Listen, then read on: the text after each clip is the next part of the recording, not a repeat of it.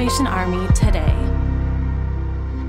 The Salvation Army in Alabama, Louisiana, and Mississippi recently hosted their first annual Ambassadors for Good Day on August 10th. Ambassadors for Good Day is a one day event designed to educate and engage the public regarding the work of the Salvation Army locally throughout the Alabama, Louisiana, Mississippi Division.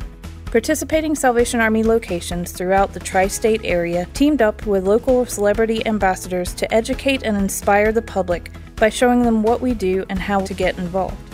Every Salvation Army location is unique, and the participation of the local ambassadors was in accordance with their own unique skills and the specific programs provided by their local Salvation Army. For more stories like these, visit salvationarmysoundcast.org/sa today.